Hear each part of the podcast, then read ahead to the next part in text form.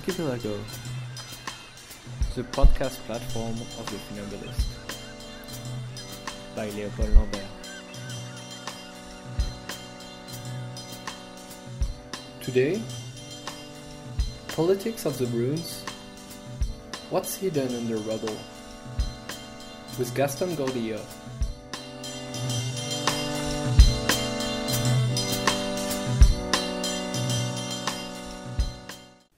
Hello everyone, today my guest is Gaston Gordillo, uh, who is a professor of anthropology at the uh, University of British Columbia in Vancouver. Uh, and uh, he's uh, he's from uh, originally from Argentina, and uh, he's been publishing uh, uh, two books. The first one, uh, Land- Landscapes of Devils at Duke University Press, and uh, the forthcoming one called Rubble, uh, uh, R U B B L E. Uh, uh, the afterlife of destruction, and that's exactly what we're going to talk about today. Uh, he is uh, trying to articulate uh, um, uh, a theoretical work around around questions of space, questions of bodies, questions of ruins, of buildings, uh, and uh, that's something that's uh, mostly visible uh, online on space and politics dot c a. Um, hello, Gaston. Hey Leopold, how are you? Good, thanks. Uh, uh, so as I as I mentioned, we will we will talk about this uh, this forthcoming book uh, that you have, uh, which will be published in in, in August twenty fourteen. Uh, but before before that, maybe just to, to have a small introduction to our past collaboration. Uh, you were one of the recent uh, contributor to this series that I'm uh, curating, the Firamodis Papers, uh, and uh, maybe to explain a little bit the on, the only uh, the only editorial um, uh, uh, constraints that I give for this second series of the Firamodis Papers was to to question to bring a question about the about the notion of body, as open-ended as it sounds. Uh, maybe just to start this conversation, could you could you tell us, could you tell the listeners what you what you've wrote about for this series? Yes, absolutely, and, and thank you, by the way, for the opportunity to have this. No, this please, dialogue. Thank you. Looking forward to it. Thank you. Um, well, basically, I first encountered the Uh, memoirs by Albert uh, Speer, you know, the, the close friend of Hitler, uh, top member of the Nazi hier- hierarchy, who wrote uh, in his memoirs what specialists have been calling the, uh, his theory of ruins. So initially I engaged with his work be- be- uh, because of my interest in rubble, in ruins, and I talk a little bit about that in, in, uh, uh, in my book. Basically, Speer argued that, you know, in order to to have a lasting um, transcendental uh, uh, importance as an empire, you know, Nazi Germany should be should build majestic, imposing buildings in order to create uh, impressive ruins in the future. So there was a always I found that a, a pretty fascinating way in which ruins become the kind of a fetish of sorts through which the power of the state will linger, despite the fact that that state will have crumbled. Mm. So. So basically, at one point, I found uh, uh, I got the whole book by Speer and, and decided to, to to read it, and I, I was really fascinated by by the way he he talked about his relationship with Hitler, but specifically, I was fascinated by the type of architecture uh, he became famous for. Obviously, being a, the chief Nazi architect, uh, I found uh, a lot of ideas coming together in, in in his argument about space, architecture, power, and, and affect. And specifically how architecture, obviously, especially when we're thinking of monumental architecture, is made to affect the body in a particular way. And that's that's why when you invited me to participate in the Funamulus Papers, I thought, well, I can really analyze how through his memoirs we can see this very interesting connection between power, architecture, and affect and the body. Uh, and basically what I wrote in that piece is how Uh, uh, and this is something that is quite fascinating. And, and again, quite a few people have written about this, uh, but I felt not, probably not deep enough, uh, deeply enough, it, which is how uh, uh, really for, for Hitler and for Speer, monumental architecture was a, a weapon of sorts, an effective weapon. And that's why the, the title of my essay was uh, Nazi Architecture as Effective Weapon. Uh, uh, and here I've been also inspired by your own work on weapon, weaponized mm-hmm. architecture, uh, in how, you know, arch- there's no innocence, as you argue, in the way buildings are designed. There's always a, a calculation about how the built environment will affect mobility, will affect the body. Uh, and in the case of Speer, that became very, very apparent. Um, with the inter- interesting twist, which is that, as I argue in the in, in the piece, um, in, in in this um, essay, in contrast to the weaponized architecture, say, of, of a wall that, you know, has a very mechanical, if you like, uh, function. The idea is to keep bodies apart uh, in in a, in a physical sense. That's one way of weaponizing architecture. In this case, we're talking about, you know, these huge monumental buildings that Speer and Hitler uh, designed uh, together. Mm-hmm. Uh, uh, that's the other thing that the book, uh, uh, Speer's book, reveals very powerfully, which is that uh, they were indeed working together. Not, it, it wasn't simply that Speer was the architect. Uh, obviously, he was the, the professional architect. Uh, uh, but Hitler, he saw himself uh, as, a, as, a, as an architect. He says... Uh, over and over, and Speer is very clear about that, that he, he wished he had been a professional architect, and that his true passion in life uh, uh, was architecture. And there are very uh, interesting uh, moments in the book in which uh, Speer describes how excited Hitler got when, when talking about architecture. So even throughout the, the war, uh, even when, you know, Nazi Germany was collapsing, Hitler kept on dreaming of of his buildings. Obviously, th- these monuments were not uh, built for for the most part, except for for some uh, buildings are built, you know, in the nineteen thirties, uh, uh, before the war started. Uh, but anyway, I, basically, I tried to articulate how architecture, space, uh, uh, affect, and power really come together in a very powerful way, specifically uh, in the case of Nazi Germany, but not only. Uh, uh, and this is why I end the, the essay uh, showing how, even though, you know, Nazi Germany is gone, and obviously Speer's monumental architecture uh, was the product of a very particular time and ha- had clear fash- fascist overtones.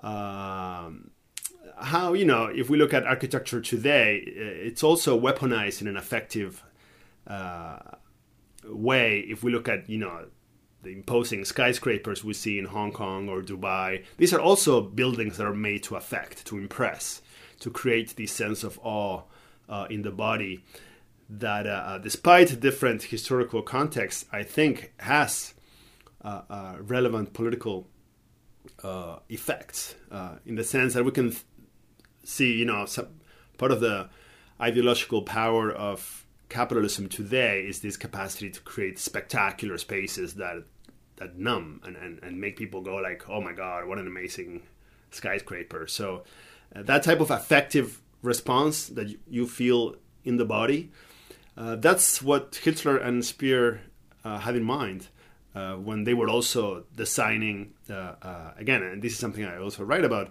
uh, in the essay, that Hitler was really obsessed with size. He always wanted to build the biggest of everything, of the biggest building, the biggest uh, uh, uh, train station. Um, uh, yeah, the, the biggest boulevards. He was mm-hmm. obsessed with surpassing any other empire uh, regarding any type of architecture. So, again, uh, fascism of the Nazi variety is gone, yet uh, my point, like I said before, is that, you know, we still see in the present similar attempts to weaponize architecture in a, uh, in, a in an effective sense. Mm-hmm. It's interesting because I, I had a similar experience than the one you're describing about, like, the, the Dubai and Hong Kong skyscrapers. Yesterday I was in Seattle and I saw this uh, this building uh, done by um, uh, Minoru Minoru Yamazaki. Uh, uh, and and was was in a in a sort of terrified awe of uh, in front of uh, this building that basically has its twelve first floors uh, uh, in massive opaque concrete, but but um, uh, the the base the base of the building is actually much smaller than the, the base of the plan of the office uh, upstairs. So the, the base reduces itself as as it reaches the floor, and I, I, I had very much a, a sort of body, bodily reaction to it in, in sort of simultaneity of of of uh, awe and uh, and terror of in front of this uh, ultimate uh, uh, capitalist fortress. Uh, um, but so I yeah I think I think it says a lot that uh, someone like Hitler would have wanted to be an architect. It shows it it it, say, it says more it says more about architecture than about Hitler, I think. But so let, let's go back to, even though we, we can already see how it's uh, uh, what we just discussed is uh, is already very much within the topic we're going to talk about today, and, and this idea of the of the production uh, the production of ruin, or the what what ruin can tell us about uh, uh, politics and space. Uh, but maybe if you could explain um, the sort of genesis of of uh, of uh, your argument in Rubble.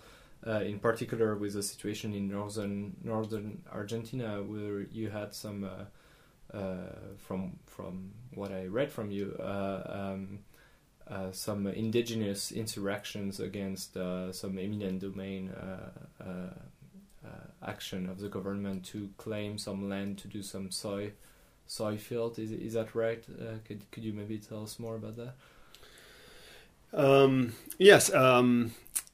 Let's see. I mean, what's going on right now is that, you know, northern Argentina, like pretty much all of lowland, most of lowland South America, is going through what people call the the, the soy boom. It's uh, uh, soy has become an extremely profitable commodity, uh, and soy is mostly planted by big agribusinesses, like firms uh, that are fully mechanized. So basically, you have an expansion of the agribusiness frontier happening all across lowland South America, including northern Argentina, and that leads to evictions, uh, deforestation, violence, uh, uh, uh, and, and conflict.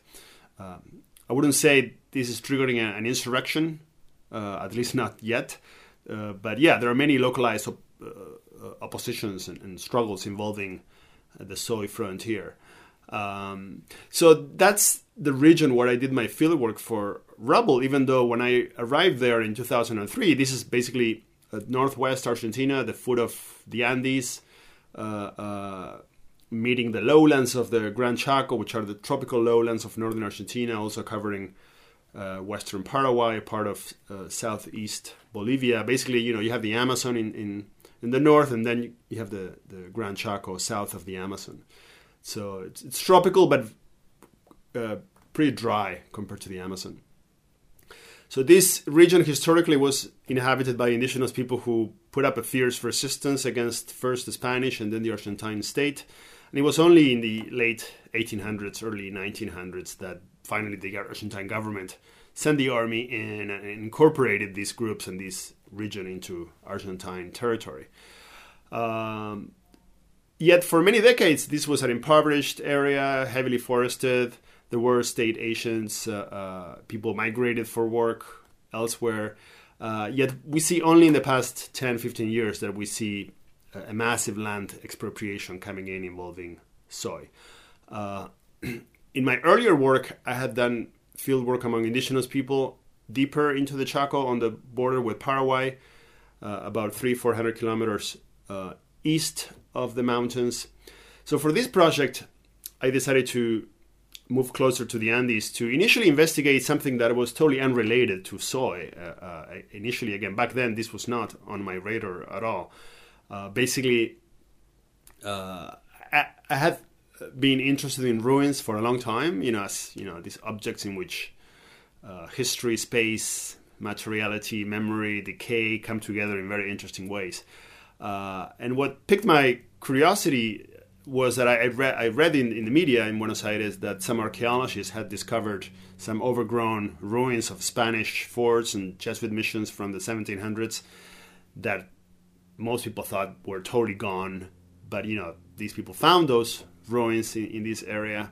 Uh, and because I had read the history of these places from my previous re, uh, research, uh, yeah, I was curious as to, uh, especially whether those places in ruins will mean anything to local people. So I, I was interested in doing an, an ethnography uh, of ruins. Uh, as a social anthropologist, I, I, would, I wouldn't go there to dig uh, and study these ruins archaeologically, but I wanted to analyze the significance, you know, and how people related to those places. So when I arrived there in two thousand three, I did find these uh, uh, very interesting overgrown ruins from the Spanish era prior to Argentina's independence. But I was also struck, and this is, you know, I start off my book describing my arrival and how I was really impressed to see how just, in some cases, a few hundred meters away, next to these ruins from the seventeen hundreds, you will see the bulldozers moving in to evict people and, and destroy forests to plant uh, soy, and therefore creating uh, uh, uh, um, yet another form of ruination and destruction, and creating also ruins of, of a different type, but ruins nonetheless. Uh, I, I was also very impressed on that trip uh, to see the, the ruins of, of the railroads that have been privatized by the Argentine government in the nineties. You know, Argentina, like much of Latin America in the nineteen nineties, became the big experiment for neoliberal reforms way before this happened in, in Europe or, mm. or North America. And we know where that led. Yeah, it was obviously in Argentina, it led to a total collapse mm. in two thousand one and two with a major insurrection. That in that case, that's the apt word, or major uprisings, riots. Uh, and that led to the rise of a more of a center-left yeah. government, the Kirchner. The, the Kirchner couple. Yeah. Mm. Uh, you know, which is also kind of a... a um, a very strange political phenomenon with, you know, they have center-left progressive elements, yet at the same time, they were always fully supportive of the agribusinesses and Monsanto that are mm-hmm. very active behind soy. So, uh, um, yeah, it's they have been pushing for what we can call a, a kind of a populist capitalism that uh, really supports extractive industries and big mining operations in the mountains and soy. Uh, but tries to do a bit more of a distributing and, and, and creating welfare programs mm-hmm. with part of that money.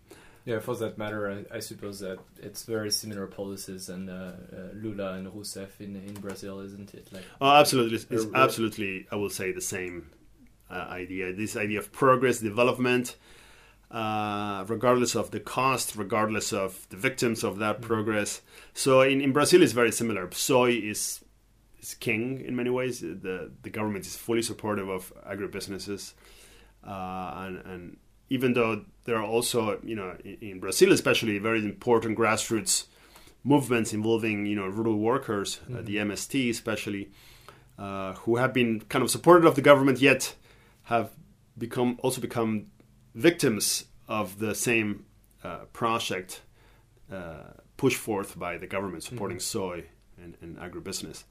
But I was, yeah, I was, I was saying that maybe in in uh, in opposition to the more uh, Chavezian uh, states of of South America, like uh, like Morales in Bolivia and Correa in in uh, Ecuador, and obviously Chavez uh, in in Venezuela when he was still alive.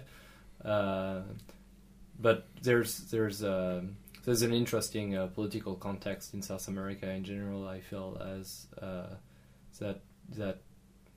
construct uh, something either based on, on a more uh, uh, proletarian politics or some more in what you just called uh, uh, uh, experimental leftist ca- capitalism or something yeah, like that. Yeah, populist capitalism. Populist capitalism, I'm sorry. Yeah. Yeah, I mean, I think the case of Venezuela is probably the the, the most radical example of this, this so-called left turn in, in Latin America. Mm-hmm. I mean, in Venezuela, there's a, a very strong grassroots, uh, a radical activism, people talking about revolution, about socialism in ways that you don't really see in Argentina or uh, Bolivia, or even yeah, even Bolivia or Brazil. You know, B- Bolivia became initially, right after Evo Morales was elected, uh, uh, was seen as kind of a radical experiment in in, in, in, in a more of a uh, uh, yeah bottom-up uh, democracy with seemingly radical Uh, elements, but I think today, uh, over ten years later, uh, or, or no, I'm sorry, less than ten years later, almost ten years later, mm. uh, uh, the Morales government has also toned down its initially radicalism Uh, uh, uh, and the same with Correa. I think today Correa in Ecuador, Morales in, in Bolivia, Argentina, Brazil, follow more or less, despite variations. I think the Bolivian and Ecuadorian cases are a bit uh, uh, further to the left than Argentina and Brazil.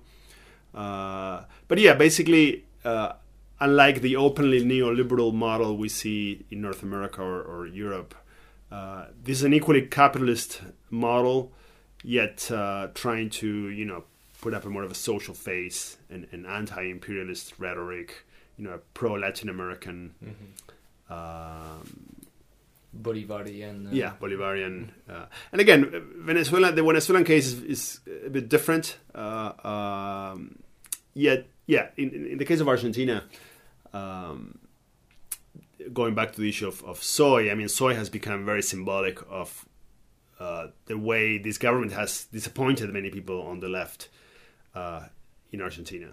Um, so, and I guess, you know, initially I wasn't thinking about soy as a problem. Uh, uh, and I, st- I did start, uh, and this is in fact my current project on, on the impact of the agribusiness frontier. Uh, but again, I became interested because I saw the rubble, the, the destruction created by uh, agribusinesses.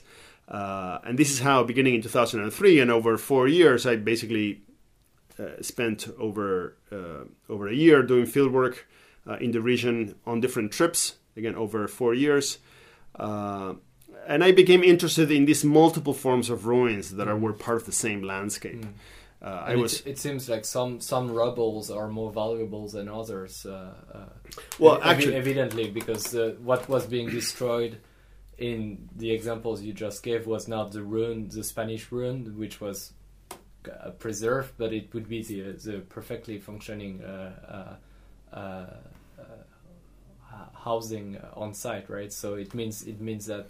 The, the Spanish rubble is more valuable than the the, the rubble being produced. Absolutely. By others. Well, that became a very important point I, I make uh, in the book. And this is why the very notion of rubble kind of emerged as a concept, not simply as a descriptive category.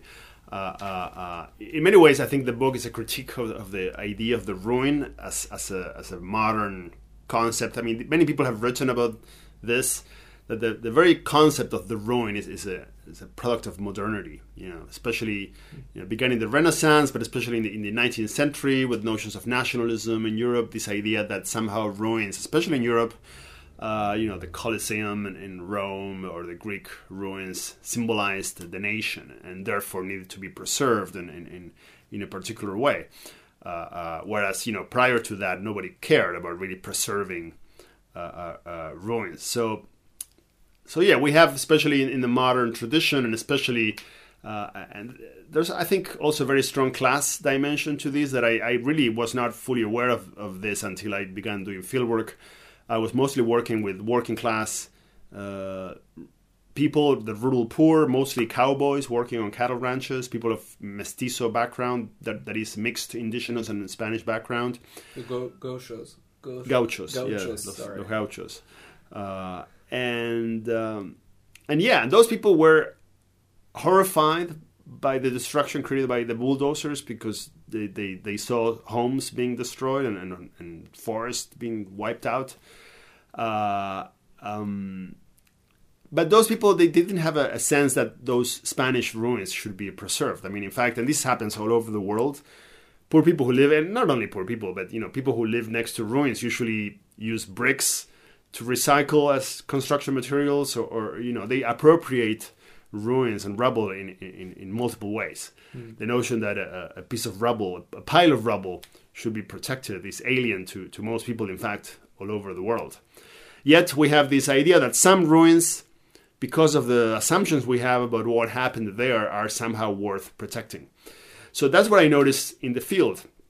You had some officials that couldn't care less about the destruction created by bulldozers and in fact supported them, uh, yet at the same time they were horrified when poor local people would, you know, inflict minor damage on on what to them was a pile of rubble, but what to officials was a valuable uh, a ruin that needed to be preserved. So that really got me thinking about this very dramatic counterpoint between how people uh, from multiple, from different class and cultural backgrounds are affected by ruins differently. And this is why we're back to issues of affect. And in many ways, my book uh, tries to articulate an affective, not only an affective theory of ruins, that is how ruins uh, affect the body in different ways, depending on, on on on your own dispositions to be affected by the ruin or not. Um, but also an affective take on space in general, because in many ways, uh, uh, what I try to do in the book is, is to try to look at space through what I would call a negative lens. And this is why issues of negativity, Uh, negative dialectic, Adorno are very present in my argument. Mm-hmm. Uh, um, you know, I, I in the introduction I talk about how uh, when I first arrived in the in the region, it's very easy to be affected by the seeming positivity of the landscape. You know, you drive around and you see farms, forests, the road, trucks. You know, space as it is today, uh, and you know, without if you don't know much about the region, it's easy to assume that there are, there's no rubble uh, in the area. At least if you're not paying attention, it's very easy to disregard the rubble. Uh, but if you pay enough attention, if you ask people around, you begin learning that the whole landscape that seems so positive and and, and, and prosperous is, is drenched uh, with rubble. And rubble from multiple historical uh, moments. From the days the Spanish Empire arrived in, in these area, I mean, imposing as elsewhere in, in in Latin America, you know, slavery, massacres. It was a pretty brutal history that is very much alive in the in the memory of of the rural poor. People tell you about the slavery of that the Spanish inflicted on, on Indians, and there are many stories of mass graves. People took me to to to, to many mounds that they claimed were mass graves. There were stories of, of bones. Uh, uh, so even though this is a, dist- a relatively distant history, you know, the Spanish Empire collapsed in this region two centuries ago, you know, in the early nineteenth century, when there was a, a basically a continental insurrection against the Spanish all over Latin America. Uh, but still, despite uh, that temporal distance, there's a local popular memory very much associated with these places in ruins. Uh, you know, Jesuit stations, forts. Uh, in some cases, you only see mounds. Uh, so these are not very uh, imposing ruins with distinguishable forms. Uh, yet people are, are, especially people living in rural areas, they, they're very aware of these places, and, and they're affected by them in particular ways. Uh, you know, each place is a, d- a little different, but people tell stories uh, that are that, about them that are, I think, Uh, at least to me, they struck me as very interesting to reflect on the relationship between space, memory, history, uh, and ruination. Uh, uh, and like I said before, and also how uh, affect becomes, I think, a very key, and this is why my argument, my argument is very much Spinozian, you know, how different objects affect each other. Uh, in this case, how the materiality of what we call a ruin can affect different people differently. Uh, uh, you know, Spinoza has some beautiful lines about this idea, you know, how different enough objects can affect different people differently, and also differently depending on in, in different moments. Uh, uh, so those ideas resonated with what I was seeing in, in the field. Um, and rubble became to me a, kind of an attractive, an attractive category because uh, first, unlike uh, the notion of ruins, that can be very easily uh, romanticized and glamorized. Uh, and there's a whole very vast literature on, on, on mm. the romant- romantic views of ruins. You well, know, of, of romantic literature. Of oh, yeah, it's, it's just this huge uh, uh, yeah. uh, field. And, and, mm. and, and uh, you know, there's this term ruin lust. Mm-hmm. These, these people especially, and this is where class becomes very important. It, it, You know, this literature is, is in many ways a, a clearly bourgeois mm-hmm. genre. You know, the the middle class, upper middle class Englishman who goes to the Colosseum in Italy, you know, and, and has this lust, this passion and love for the overgrown ruin. Um, well, first he has to go to Italy, so that's already... exactly, absolutely. Yeah. So my point being, it's very easy to glamorize a ruin, whereas the notion of rubble, it's it's it's totally different. You know, it seems uh, at least also in the modern tradition, rubble uh, uh, is used to name a, a worthless ruin. You know, kind of, it evokes these kind of formless chunks of, of broken matter that are not really valuable. Uh, and it took me actually a couple of years to, to really, I was always aware of this, how in the literature, the this counterpoint between rubble and ruins emerged. Even there are some scholars uh, uh, who at one point argued that, you know, rubble is not a ruin. You know, in order to speak of a ruin, uh, uh, you need to have a recognizable shape. So there was an effort to, to draw a boundary uh, between rubble and ruins. And I found that quite interesting. There was this kind of hostility to rubble. Mm-hmm. Uh, but it's strange because I suppose what would make the difference between uh, what we would call rubble and uh, some stones, for example, just like a group of stones, it would be our the ability for a viewer to be able to reconstruct im- in his or her imagination what the rubble might have been before, right? So there, there's something that I'm tremendously interested in in this notion is the fact that each each of the, each of the stones that uh, compose the rubble is carrying a part of a past narrative uh, that you're able to reconstruct by by visualizing it. Otherwise, it's just stone, like it's just something else, right? Yeah, no, that's a great point.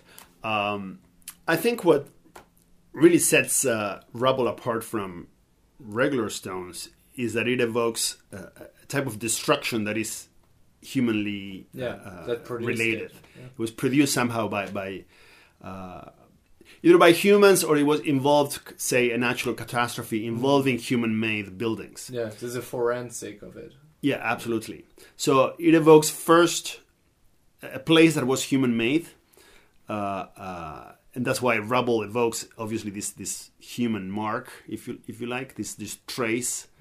Uh, made by humans, but it's also it's the trace of something that was destroyed. So that's why the notion of destruction is quite central in my in my argument. You know, I also write about the uh, there's a section in the book about the destruction of space, mm. um, trying to turn around Lefebvre's famous concept, the constr- the production of space. Uh, and what I uh, um, argue in the book is that, well, this is, may sound obvious, but I think it's been over, overlooked in, in, in theorizations about space, that in order to produce a, sp- a, sp- a space in a positive manner, you need to destroy whatever is there before. And, and in the case of the soy boom in Argentina, that's very clear. I mean, in order to create, to produce a, a soy farm, you need to first destroy the forest that was there before and, and the homes and the type of livelihood that existed there. Uh, uh, prior to that. So obviously there's a, and, and you know, Marx famously wrote about this in the Grundrisse, how, you know, production and destruction and consumption are really inseparable from each other, different moments uh, of a certain movement that he said begins anew with production.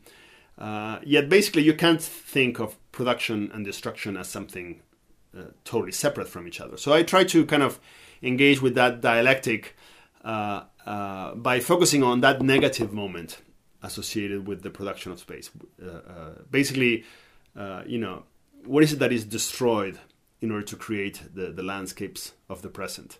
And in many ways, that's going back to the, the previous point I made about the, the, the misleading positivity of, of any geography.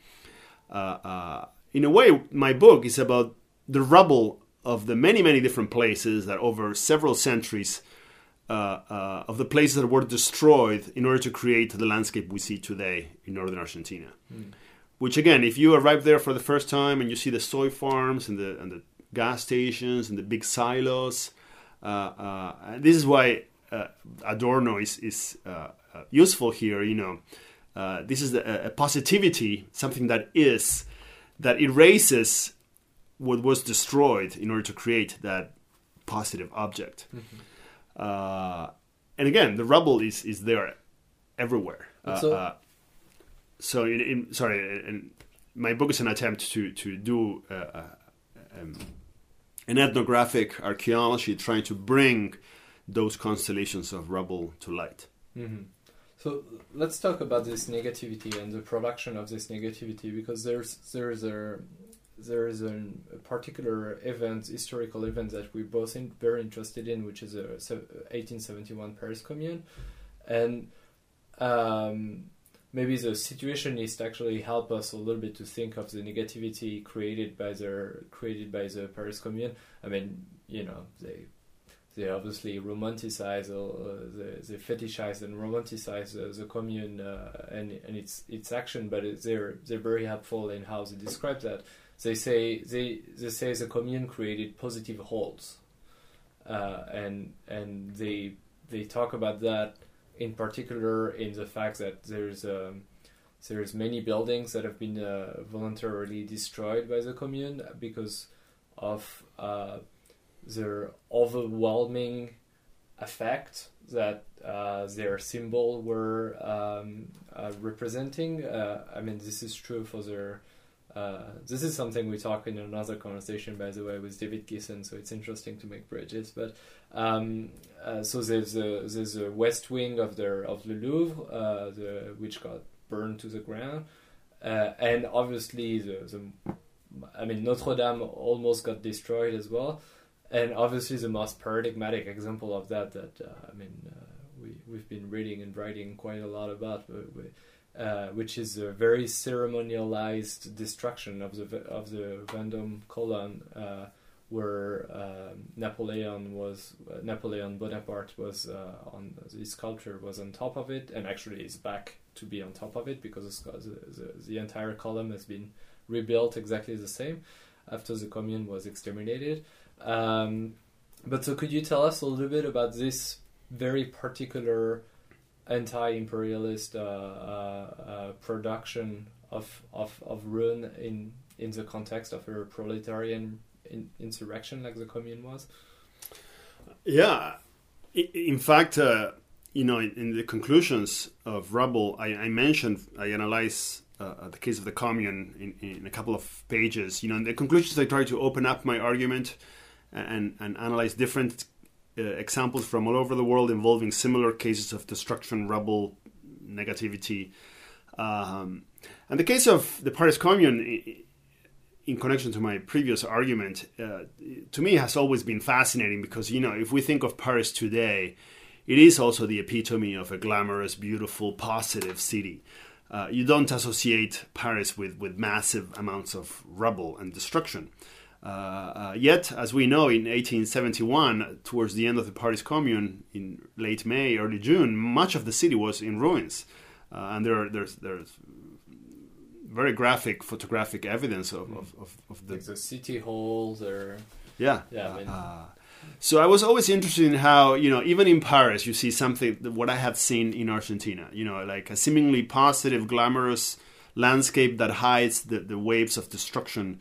Uh, that actually made that place, um, and the and the case of the uh, Commune uh, is particularly uh, uh, also fascinating because, and this is why I also argue in in the conclusions, um,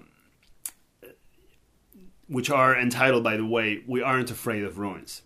Uh, that's a famous phrase by uh, a Spanish uh, anarchist, Buenaventura Durruti, who famously, in an interview with a journalist in, in nineteen thirty-six, it was a Canadian journalist uh, in Barcelona who asked him, you know, this is the, the beginning of the Spanish Civil War.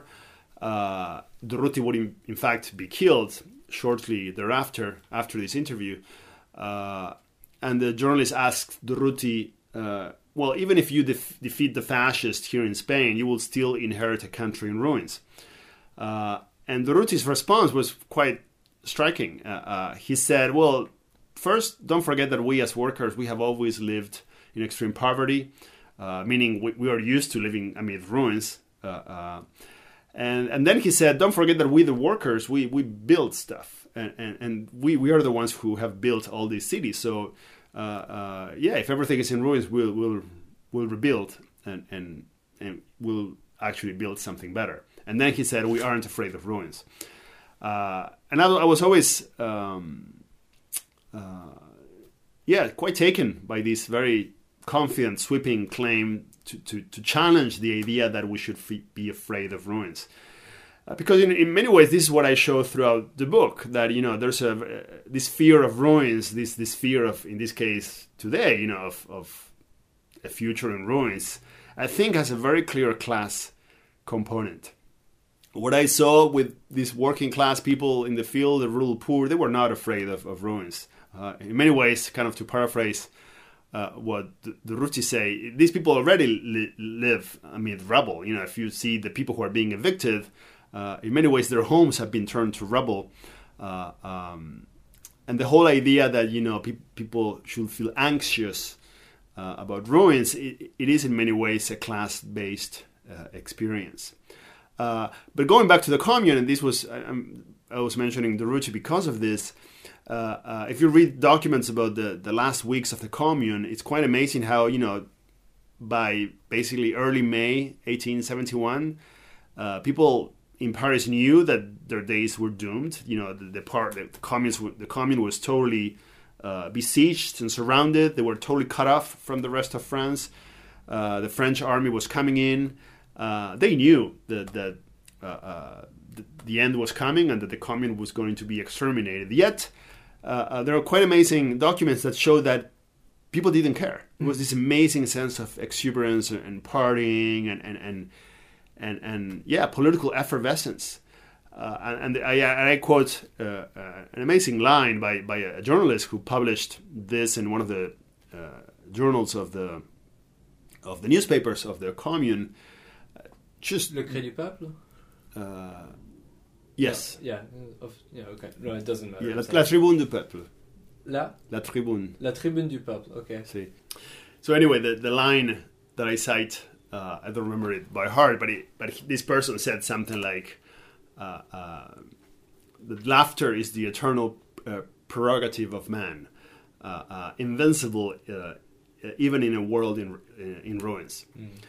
Uh, so there was a very, uh, uh, as I write in that in, in my book, kind of an, an Nietzschean uh, type of aff- affirmativity. You know, this celebration of life despite violence and des- despite the massacres that will basically wipe out thousands of people when the French army moved in. So the Paris Commune was, to me, another expression of Durruti's uh, claim, you know, we, we aren't afraid of ruins.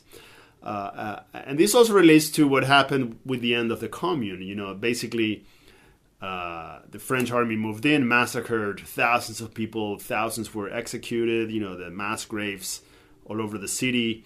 Uh, uh, this is something that I also write about briefly in that section of, of the book. Uh, you know, I mentioned how in my fieldwork in northern Argentina, people will tell me about mass graves all over the place. Well, uh, the same thing it, it happens in Paris today. There are many places where there are, there are huge mass graves of thousands of people killed uh, uh, by the army in eighteen seventy-one. Even and and the, the Association of the Friends of the Paris Commune have been very active, putting plaques in some parts of the city. There's a very, uh, uh, to me, quite striking plaque just two blocks from Notre Dame, you know, one of the most paradigmatic places in, in, in Paris, a massive tourist attraction. And the plaque, which is two blocks away, says basically, here underground, you know, beneath these streets, two to three thousand people were executed and buried, uh, uh, you know, in May eighteen seventy-one. So the, the mass graves that I felt were a haunting presence in, during my fieldwork uh, uh, are also a haunting presence to, at least to some people in, in Paris. Mm. So uh, in many ways, I refer to the Paris Commune at the end of my book, kind of tr- try to trying to uh, de-exoticize the case of northern Argentina and show, like, listen, I mean, this is what I write about in the book is not simply happening because this was a very violent place in, in, a, in a backwater part of Argentina. We can see very similar processes of ruination, destruction, rubble, and, and erasure of the rubble by the state, by national elites, happening anywhere in the world, even a place like Paris, that we don't tend to associate uh, with such levels of violence. Um, and finally, to other uh, another twist to the case of, of the Commune, and this is something, in fact, Marx wrote about it when he wrote about the, his his um, the text, The Civil War in, in France. He noticed how uh, while the uh, the French bourgeoisie was massacring the communards and, you know, like with incredible levels of, of, of violence and terror, uh, the French elites were horrified at the fact that Paris was in ruins. Mm. There was this, and here again, we're back to the to Durruti. uh, the French elites, they were t terrified of, of of the idea of of, of ruins, of, especially of, of the idea of bourgeois ruins. You know, these seemingly glamorous, prosperous buildings reduced to rubble. So I saw another uh, very telling counterpoint between uh, um, uh, between yeah how different social groups can be affected by rubble differently, mm-hmm. uh, and how that has very clear political implications.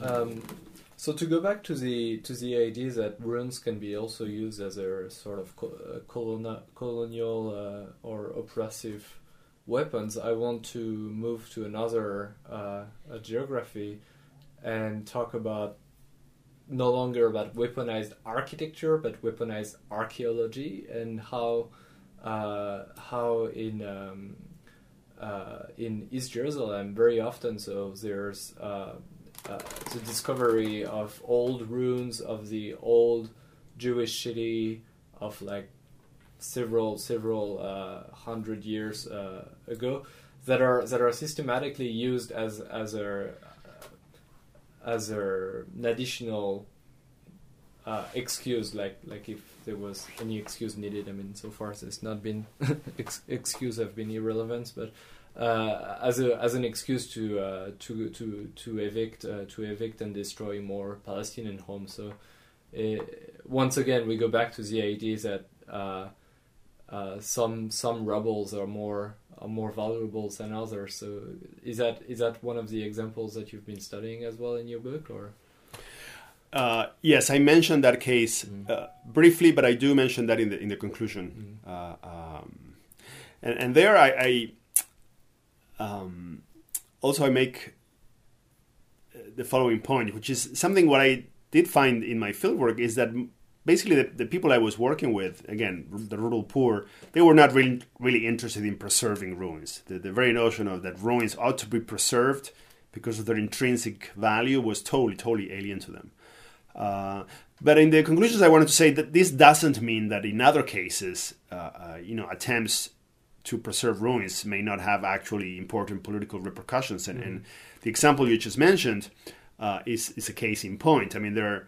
Uh, you know, this is something many authors have written about, including yourself, how uh, um, as an attempt to by the Israeli government to, to erase its colonial nature, the very fact that the Israeli state was built on Palestinian land, there's been an active campaign to destroy Pal Palestinian mm. ruins and to oh. erase traces of a Palestinian past on the landscape. Yeah, maybe to re-put that into historical context. Uh, right now I was speaking about uh, the, the former Jewish city, so like even older ruins and that that they would find, and then uh, uh, to to and pretexting or, uh, an archaeolog archaeological valuable site, then being able to destroy more homes, uh, nearby uh, Palestinian homes. Uh, then what you're talking about is uh, more recent ruin, which have been uh, mostly produced by their, the the massive um, uh, population displacement of after the Nakba uh, in nineteen forty-nine, where Palestinian villages were erased to the very last stone, and that's something uh, also to make another bridge with uh, another podcast. That's something we talked about with uh, uh, Nina Kolovratnik, um, and. Uh, And how there is something extremely disturbing in this in this uh, absolute uh, will to erase, like not to even leave rubble anymore, like because rubble Absolutely. Would be able to tell a narrative that would be a counter narrative to the ones that's tried to be imposed. So, uh, so that that's uh, that's in this context. Like one day I try to articulate uh, uh, the notion of the right to the ruin, like mm-hmm. the right for civilization to. Actually, uh, uh, mobilize its ruin to tell their, a collective narrative. Absolutely, yeah. And I think, I mean, the two cases are are, are absolutely inseparable mm-hmm. from one another. And again, we're back to the different a sense of different uh, hierarchy of ruins. Some ruins deemed more valuable than others, and, and therefore worth preserving. So, so yeah, the attempt to destroy traces of the Palestinian past has been inseparable from, uh, and again. Quite a few people have written about this, uh, the role of archaeologists trying to dig up the, the you know, the, the, the ancient ruins proving, you know, the, the ancient, ancient uh, Jewish presence uh, uh, on the land, which is obviously also undeniable. Yeah. But obviously there was a selective gaze, you know, there was kind of cherry picking. Mm-hmm. uh, and obviously there's a whole debate on, on, on, you know, what makes a particular material trace uh, uh, Jewish or Arab or, or, or whatever. Uh, obviously the lens of archaeology becomes there very subjective and politicized. Um, and yes, as you point out, ar- archaeology is also weaponized and becomes politicized, especially in cases like this, where obviously there's a very heated territorial dispute, which is ongoing. Mm-hmm. So we're we're almost at the end of this uh, conversation. So maybe to, to conclude, we we might want to insist on the fact that Uh, despite what ruins suggest, which is uh, a sort of uh, uh, look at the past, um, what what what's very interesting in the, in this research is actually it's uh, it's it's uh, the present uh, uh, use of the ruin for a political uh, agenda. So, um, uh, would you like maybe to, to conclude this conversation by addressing that? Yes, indeed, that's that's a really important point I try to make. I mean, I think. Uh, in this counterpoint I, I create between, you know, the fetishized view of ruins versus rubble that evokes multiplicity, fragmentation, destruction, and negativity. Uh, uh, what I'm trying to say is that the ruin, and this is clear at, especially at heritage, heritage sites, ruins that have, have been recon- reconstructed and turned into tourist attractions, those places tend to evoke the past. And that's kind of the dominant narrative associated with the ruin as a as a fetish that ought to be preserved. It is to be preserved because it tells us about the past. What I learned through these people in the field is that to them, rubble spoke to to spaces in the present. Uh, obviously, they evoked places, events that take took place in those places in the past, but for them, the rubble was the lingering presence in the present of those forces that had destroyed places back, uh, uh, you know, decades or centuries ago. Um, and that really, and this is probably one of the ma- most important points I try to make in the book, that this is not simply about rubble or ruins. This is, this is really about the nature of space.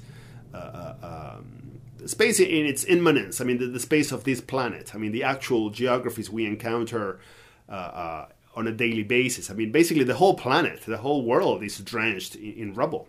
I mean, humans have been living on the planet, obviously, for uh, millennia. Mm-hmm. And, and, and, you know, there's no place on this planet, even those that seem more pristine, that is ne- not free of, of rubble yeah. left by humans. It's a palimpsest. Absolutely. Mm-hmm. Uh, uh, I talk, I use the notion of palimpsest, but I also inspired by Benjamin and Adorno. I, I, I write about constellations of rubble.